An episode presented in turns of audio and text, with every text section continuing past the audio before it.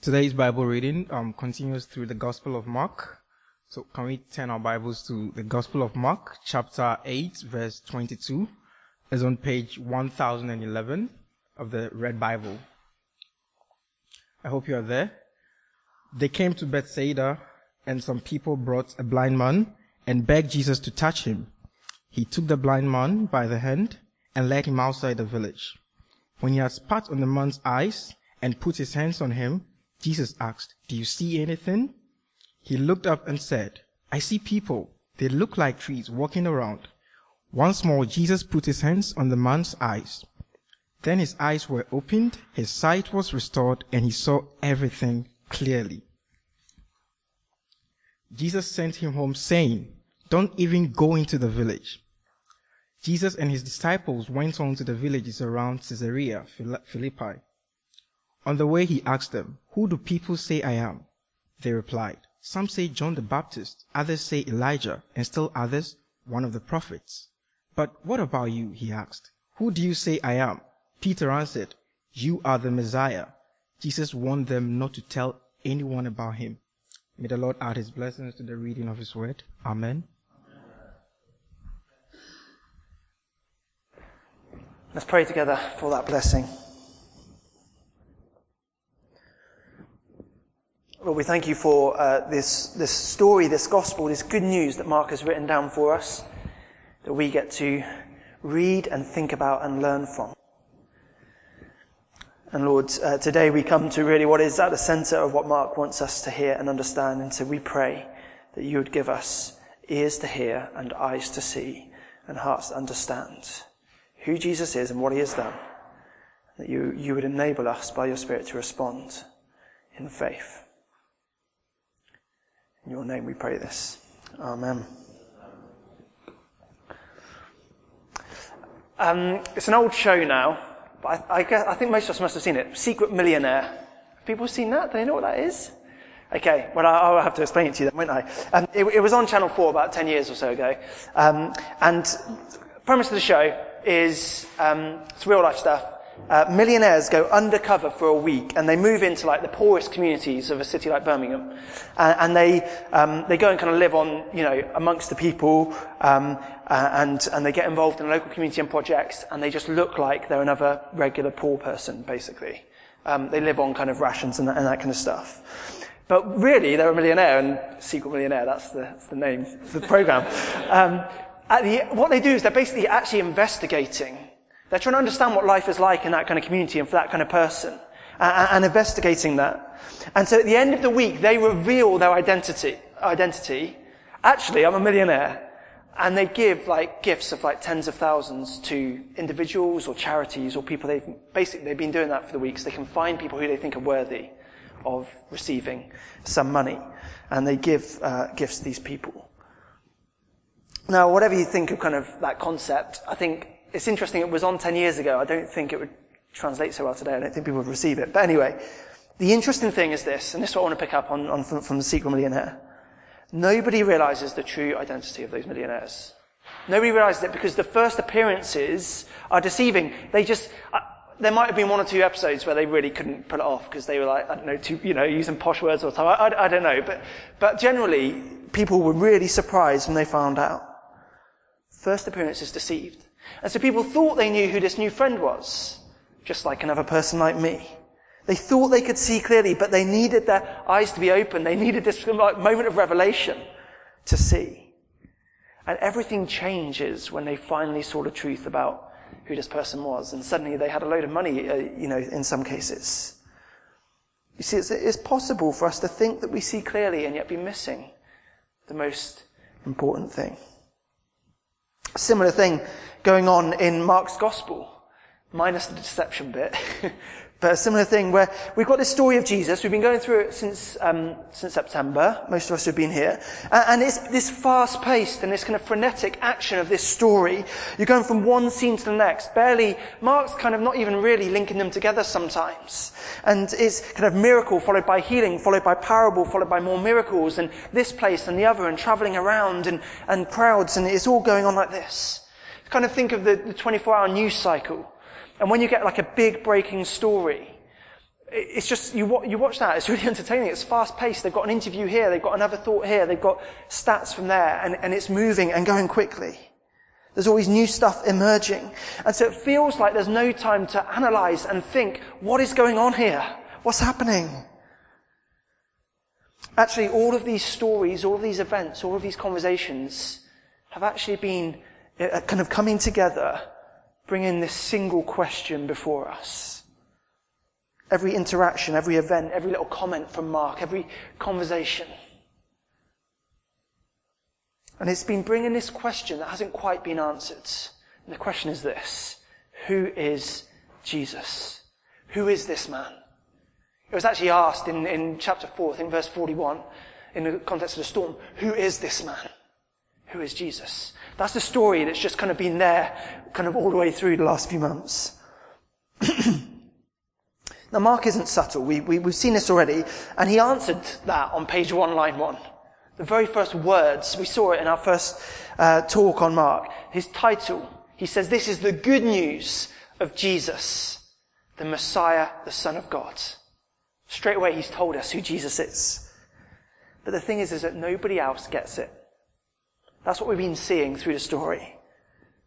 You know, it might seem obvious to us as we follow the story, but just remember, it's easy with hindsight, isn't it? You shouldn't be so harsh on those who were there first time. Here's another old, I've got loads of old references today. This comes out of the 90s. Sixth Sense. Yeah, more of us have seen that, surely. Okay. And I'm not going to spoil it if you haven't. Bruce Willis film from the 90s. What happens in this film is there is a massive twist at the end about the main character. I'm not going to tell you what the twist is, so you can still watch it. No, because I haven't actually said what the twist is. I've half-spoiled it. But that twist at the end totally changes how you watch the film. And actually, I haven't done it, but people say, and I can imagine if you watch back the film second time, there's all sorts of stuff that you spot, these signals, these hints, these little signs and indicators that you kind of see it coming, actually, when you know it's there. You missed it the first time, but you see it, when you realise it's there, you see it. Well, that's exactly what's going on with Mark. There's things that we can see, kind of knowing the ending and knowing what's coming.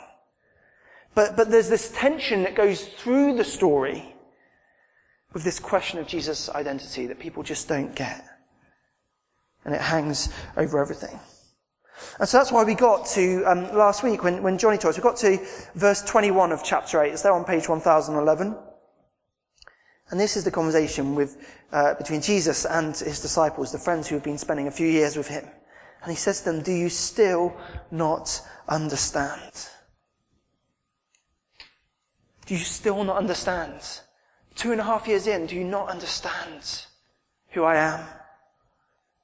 Johnny explained last week how Jesus was being patient with them and some of the reasons why they maybe weren't understanding. But these guys had experienced the miracles. They'd eaten the food that he had miraculously provided. They'd listened to his teaching day after day. They'd witnessed his healings. They'd asked him questions. They'd watched his interactions with other people over and over and over. And they hadn't got the whole point of what it was all pointing to. They hadn't seen what Jesus was showing them by these things. But today, everything's about to change. Because what we read today and what we're going to look at now is where they start to see clearly what has been in front of them all along from page 1, line 1. And as they see that and as they claim that for themselves, we're going to see that actually the impact on them is massive. Now, if we follow with these disciples, have that same experience as them, the impact on us will similarly be massive. But it seems strange, given that's what we're doing, that we've got this healing of this blind man there in verses 22 to 26. It kind of feels like a bit of a deviation from the storyline, a bit of a random thing to include, if that's what's going on here with Mark. Totally unrelated. Because Jesus and his disciples, at this point, they're on another journey again. They're travelling, and they're having a conversation. And if you just look at that question in verse 21, do you not understand? It would make complete sense to jump over the page to verse 27. And just, if that just segued straight into that, where Jesus starts asking them, who do people say I am? It's kind of the continuation of that conversation, right? But in the middle, we've got this healing. Well, what's this healing doing in the middle of this conversation? It seems to just fit together as one piece. Well, listen, there's no accident why it's here, from Jesus or from Mark. Mark is like a brilliant film director who's lacing together the scenes. And by the way he puts the scenes together, it shows us the truth. This healing of this blind man, giving him sight, is a picture. It's a picture of what is happening spiritually for the disciples. The blind man is given restored sight by Jesus. He can see what he couldn't see before. And so the disciples here are getting their spiritual sight restored. They're starting to see who Jesus is. This healing is really interesting. It shares a whole load of similar features with the other healings in Mark. And because there's similarities, not going to pick them out. But there is one thing that is totally unique about this healing in all of Jesus' healings. Anyone spot what it is? I'm welcoming some feedback here. What's the unique thing here? Doesn't happen immediately. Absolutely. Takes two bites at the cherry. Doesn't happen immediately. At first, we read there, the man's sight is partly cleared. Jesus says, "Do you see anything?" Kind of repeat of the same sort of question he's just been asking. Verse 23. And the man says, "Well, I see people. They look like trees." Well, he kind of can see, like he can see better than he could before, but he can't really see, can he? Because people don't look like trees. But then Jesus continues, and his eyes are fully opened. Then his sight is fully restored. And finally, we read he sees everything clearly. Now, we're going to see kind of in later weeks just how relevant this two-part healing is when we come to another healing. But we need to see it's not Jesus losing his touch. It's not Jesus' kind of power running out and he couldn't manage this one, actually. Jesus has done much more difficult things than this. He's raised the dead already in Mark's story. He's healed a chronically ill woman, basically kind of incidentally, without even trying. It just kind of happened. And he's going to do more miracles after this, as I said. No, this is on purpose, why he heals this blind man in two stages. Completely on purpose. And it's this picture, it's this parable of how the disciples' spiritual eyes are going to be opened in stages as well. They're starting to get who Jesus is. And we see today that they do kind of get it. Yet as the story unfolds, there's so much more to get. There's so much more to see. So they kind of get it, but their vision is blurred. They're confused. It's going to take a lot more of the story to unfold before they see with clarity just who Jesus is. Now, I think we can be like that too, can't we? Possibly, for some of us, we've been around church so much, and we've heard so much about Jesus. And we're aware there's so many different opinions and thoughts and ideas about him and who he is, that we just don't get him, actually, even if we think we do. Maybe we know we're confused. Or maybe we just don't even think it's possible or necessary to get him, actually. It just doesn't matter. You know, there's so many different reasons, but so many reasons that we might not realise what he's about or why we need him. So many reasons why we might not actually understand or see clearly. You know, it's like watching a film and kind of seeing the film happen, but just missing the whole point and missing what the whole main character is doing and who that person is and what they're about. It's like not getting Sixth Sense. And that's why we saw last week in verses 17 and 18, page 1011, Jesus asked them this. Do you still not see or understand? Are your hearts hardened? Do you have eyes but fail to see and ears but fail to hear? Well, listen, today is a chance to be confused no more. Today is a chance to have eyes opened and ears hearing, to start to get the story. Because for the disciples, the fog starts to clear. And we start to see that, and by seeing that they get who Jesus is. And we'll see that they get that more and more clearly as we continue through Mark's Gospel. And so you've got this little discussion there in verses 27 to 30 on page 1012. And this brief little discussion, not much that is said. This is the absolute heart of Mark's Gospel.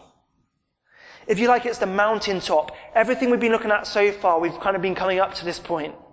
And then everything we're going to see after this is, if you like, kind of flowing out from this thing, this discussion here. And as Jesus and his friends travel up to this place called Caesarea Philippi, the biggest question of the all comes to the surface, and it's this: who do you say Jesus is? Who do you say Jesus is? I wonder if, just in kind of your own mind and heart, you'd answer that for yourself right now. Not what you think the right answer is. Not what you think, oh, I'm in church, so this is the answer I ought to think, or I ought to say. Not what you think I want to hear you say. What others tell you. Who do you say Jesus is? Maybe good man. That's what many people would say. Maybe a moral teacher. Maybe a prophet, or a religious guru, or a Galilean hippie, or an activist, or a fool, or a revolutionary, or a pacifist, or a healer, or a magician, or God himself. I don't know. Those are the sorts of things that I hear from people from time to time, we hear around us. Maybe you go with some of them. Actually, firstly, Jesus asks his disciples the question in verse 27, who are people saying I am? What are people saying about me? You see, Jesus is causing a right stir, isn't he? And so wherever he goes, he's kind of the talk of the town. And so clearly everyone has got an opinion on him. I think it's interesting, it's the same today. 21st century Birmingham. I reckon if you went into Grand Central, you stopped any random, you said, Jesus Christ, who do you think he is? What do you think about him? I'm pretty sure most people would be able to give you an opinion, give you an answer. Pretty sure most people would, assuming they've got good enough English to understand what you're saying. And I reckon most people would have generally a fairly positive thing to say. They've just got this hunch that he's a good guy. And they'd want to be kind of, I don't think many people would want to slate him or take him down. But they would think not much more than that, generally. Well, they think he's prophet, good guy, moral teacher, religious leader, whatever. But not much more than that. They'd think talk of being God or talk of being Messiah, that's overact. A very similar situation back then, verse 28. People think that Jesus is this great religious leader. They possibly think he's one of the greatest religious leaders, but nothing more than that. And they got there one of three ways. Some claim that he was John the Baptist, the guy who'd recently been beheaded by Herod, come back from the dead. John's a great religious leader. Others said he was Elijah returned. Elijah, who had been about a long time before. A great prophet who famously was physically taken up to heaven to be with God, didn't die naturally. And then later on in the Old Testament, actually in the last book in Malachi, there's this promise that Elijah's going to be like this forerunner for God coming back. So thinking, okay, this is Elijah coming. One of our best religious heroes. Or kind of the lazy man's choices. I don't know, some other prophet, I don't know. He's a prophet or something. But all of them together think Jesus is some kind of prophet, some kind of religious leader sent by God to prepare the way for God's rescuing king. God's ruling king. He is not the long-awaited king himself. That is clear to them. Jesus, you come close, but no cigar on that. And the reason for that is that for Jews, he couldn't be God's promised king. He could not be the Messiah. Because he was not cut from the right cloth. He's not the right sort of guy. He's not up to spec. God's king was going to be this all-action hero, kind of chest puffed out, rich and mighty and powerful and successful and kicking the Romans out and ruling and reigning and making us a great nation again. He was going to be this military leader who was going to dominate and make us rich and wealthy. And Jesus of Nazareth does not fit that mold. We know about him, don't we? He's the one who comes and he doesn't fit any of those expectations, really. Who the Messiah should be and what he should be like. And so their expectations, in actual fact, their prejudices are so set that when they see him, they can't see him because he's not what they're expecting and what they're looking for. This isn't the Messiah that we want or need. And so they ignore the plain evidence before them. So I wonder if we're similar. We struggle with what the Bible says about Jesus because we have these preset ideas of who he should be, of what he should be like. I don't think many of us are looking for like this military leader to come and rescue us from God or something. Maybe some are. But still, Jesus doesn't meet our standards. See, his morality is too restrictive and too traditional for us. Perhaps his claims are too exclusive, or maybe his teaching isn't kind of progressive or liberal enough for us. And so we don't like him, and we don't think he can be who he claims to be. We're happy to mine him for quotes, or when he does stuff that kind of looks like what we like, we'll use that for our agenda, but we will not let him show us who he is. We won't let him tell us who he is and what he's come to do. You see, we do have to answer this question for ourselves. Who do you say Jesus is? But what really matters is not what we say, but what Jesus says. And what Mark says, the author of the story here that we're reading. What really matters is what God says. You see, like Jews, it could be that we've read the story, and we've been reading the story, we've been sitting in sermon after sermon, and yet we've missed the whole point. It's entirely possible. That's you today. Well, here's the thing that happens, is Jesus basically eyeballs his disciples after this, as part of this conversation in verse 29, and he asks them straight. He says, what about you? Who do you say I am? And Peter answers there for the disciples, and this is the great moment. He says, you are the Messiah. You are the Messiah. It's a Hebrew word. In Greek, it's Christ. And Messiah and Christ are basically the title for God's chosen leader, for God's king. The one who's going to come and save and liberate God's people, who's going to offer salvation and rescue. It's God himself coming to us. And you notice Jesus doesn't correct Peter and say, no, I'm just a prophet. I'm John the Baptist. No, Jesus' silence in response kind of confirms that Peter is absolutely right. It's not a case of mistaken identity like some people say, or it's kind of satirized in Life of Brian by Monty Python, where Jesus, everyone's calling him the Messiah, and Mary, Jesus' mum, is to say, he's not the Messiah, he's a very naughty boy. You've got it wrong, mistaken identity. No, that's not the case here. Peter's eyes have been opened. His spiritual sight is clearing. What Jesus does say is he tells them to keep it under wraps for now, because he knows that when people get hold of this, there's going to be blood. And he needs time with his disciples for them to see more clearly. So guys, you've got it, but just keep it quiet for now, because we need to talk about this. We need to see this in action. As I said, this is the pinnacle of the gospel. This is the high point. This is the center point. And this is the good news of who Jesus is and what he does that Mark has for us. The good news that Jesus is the Messiah.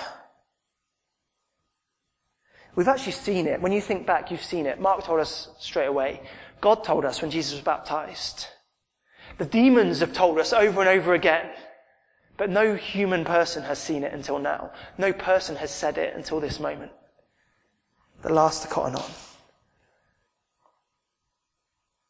Now I realise that it probably sounds to us like this Peter calling Jesus the Messiah, like, if that's the high point of the gospel, is that an anticlimax? That's not that impressive, is it? It doesn't sound like a big deal to us. It sounds like a religious word. It sounds not very relevant. But listen, it should stop us in our tracks. You know, we saw when we looked at Messiah before that the title, this is a title, and this title of a person says everything about who they are and the character that they are and the role that they come to fill. Like the title Queen, it says so much about who that person is and what she can do and what it demands of her. Imagine this for a moment. Imagine the penny suddenly dropping for you, that this mate that you've been hanging around with for the last couple of years isn't just a millionaire, isn't just some kind of superhero amongst loads of other superheroes who've got some special power, like we kind of see in some of our films and stuff nowadays. But actually this mate of yours, who you just think is just an ordinary person, is actually queen or king. And not just queen or king of just some country for their lifetime, but is queen or king, the ruler of all history, of the whole universe, is chosen by God from eternity, one who's going to establish an everlasting kingdom of peace and prosperity. A good ruler, good in every way, perfect. A ruler who is going to subdue and destroy all enemies and forever be done with the enemies to the kingdom and to the people of the kingdom. A ruler who is going to gather all people together, who is powerful over all things, perfect in character, full of love.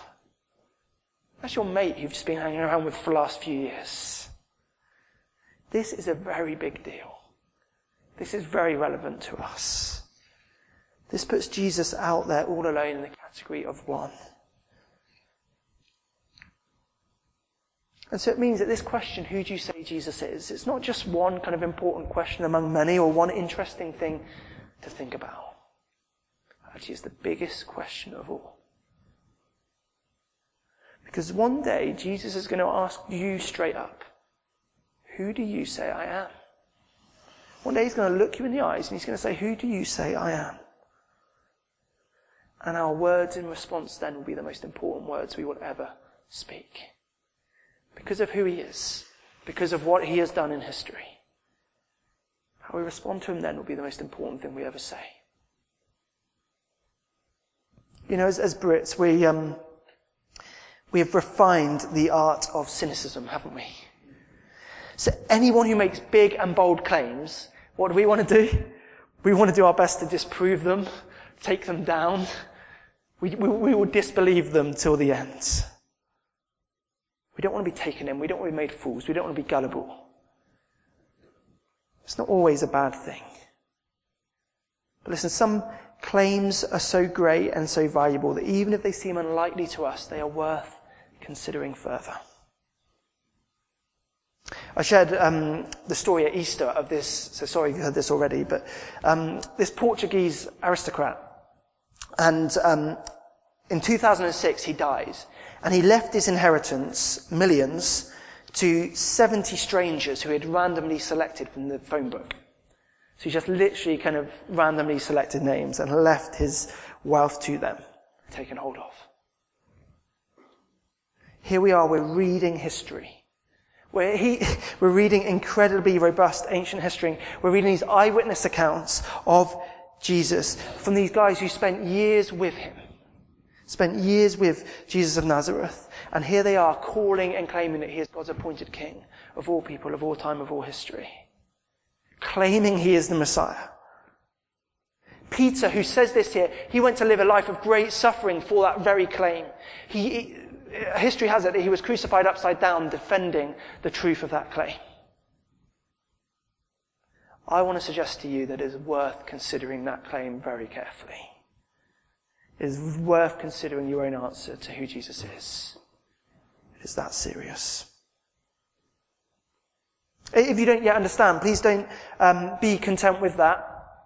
And one thing that we can do to help people here is we've got this great resource that we're using at the moment called Word One-to-One. And it's a chance for you to explore and get clarity on the answer to that question if you don't yet have it. We want to help people answer this question. That's what we're about as a church, really. So come and let me know if you think that's right for you or of interest to you, and we'll kind of help you to do that. But listen, I know there's some of us here who do say that Jesus is the Messiah, who say personally, yeah, he is my king. And you know, when we say that, it sounds really stupid and obvious, but it means that I'm not king. If he's king, I'm not. I want to say that that's both liberating. It's liberating when you realize your weakness. It's also greatly challenging when you are relying on your own strength. See, earlier, John the Baptist was getting really popular and people were loving him and crowds were flocking to him. And so religious leaders sent people to him to ask him a similar question. John, who are you? Are you the Messiah? And we read about John's response in John's Gospel, chapter 1. And it's really interesting. John answers that. It says this, he confessed freely, I am not the Messiah. I am not the Messiah. You see, confessing Jesus as the Messiah dethrones me from being Messiah, or dethrones me from being king, or dethrones me for being in charge. It's not me that is all-wise. It's not me that is perfect and sinless. It is not me that brings life. It is not me that ultimately has wisdom. It is not me that it is in control. It is not me that can be the solution to any of your problems. See, we need to stop trying to be those things for ourselves and for one another. We need to stop trying to be messiahs. We need to make it the confession of our lives, I am not the Messiah, but I know one who is. Let's look at him together. Let's learn from him together. Let me tell you about him. He can help you here. What does that look like in practice? Well, John the Baptist, again, he shows us that this strange experience, his whole life and his whole ministry, was totally surpassed by Jesus, his younger cousin. John was the kind of one who had a more successful ministry at first. And what happens is Jesus comes and way surpasses him. You can imagine that's hard for your younger cousin to go ahead of you in your career and, you know, everything like that. I'm seeing it happen in my family at the moment, actually. And do you know what John says? He responds with joy and he says, he must become greater. I must become less. He must become greater. I must become less. You know, that is the challenge and the long, slow journey of Christian growth. Jesus becoming greater, me becoming lesser. That's what growth in Christian maturity looks like. We say as a church that we're all about helping people love Jesus more and more. Again, obviously, but it means we're not all about helping people love me more and more. We're not all about helping people love you more and more. I don't mean that in an unloving way. Hopefully we'll become a more loving church for one another as we love Jesus more and more. We should do. But our central purpose is not all about me. It's not all about you. It's all about Jesus. It's all about the Messiah. And so we point to him and we point one another to him. And so I point you to him today. You see, Peter sees it and he calls it and he absolutely nails it here. He gets it spot on. And so you think, well, these guys, and he's speaking kind of on behalf of all the disciples, they get it. They've got it, and now they kind of, we're going to watch this kind of triumphant thing follow from here. Well, the whole thing is this two stages of seeing, because as we follow Mark's story, we'll see that they kind of get it, but they don't really get it. They're kind of seeing people as trees at the moment. And so after Christmas, we're going to continue the story in Mark's Gospel. We're going to continue this journey with Jesus and his disciples. And we're going to see that as we carry on with that, our spiritual eyes will be opened wider, be opened more fully so we see with clarity. Actually, the story is going to take a very new direction for us as we follow the way of King Jesus along a very surprising path. Hopefully that intrigues you and you want to come back in January to see what it looks like to have our eyes fully opened to this Messiah. Let's pray.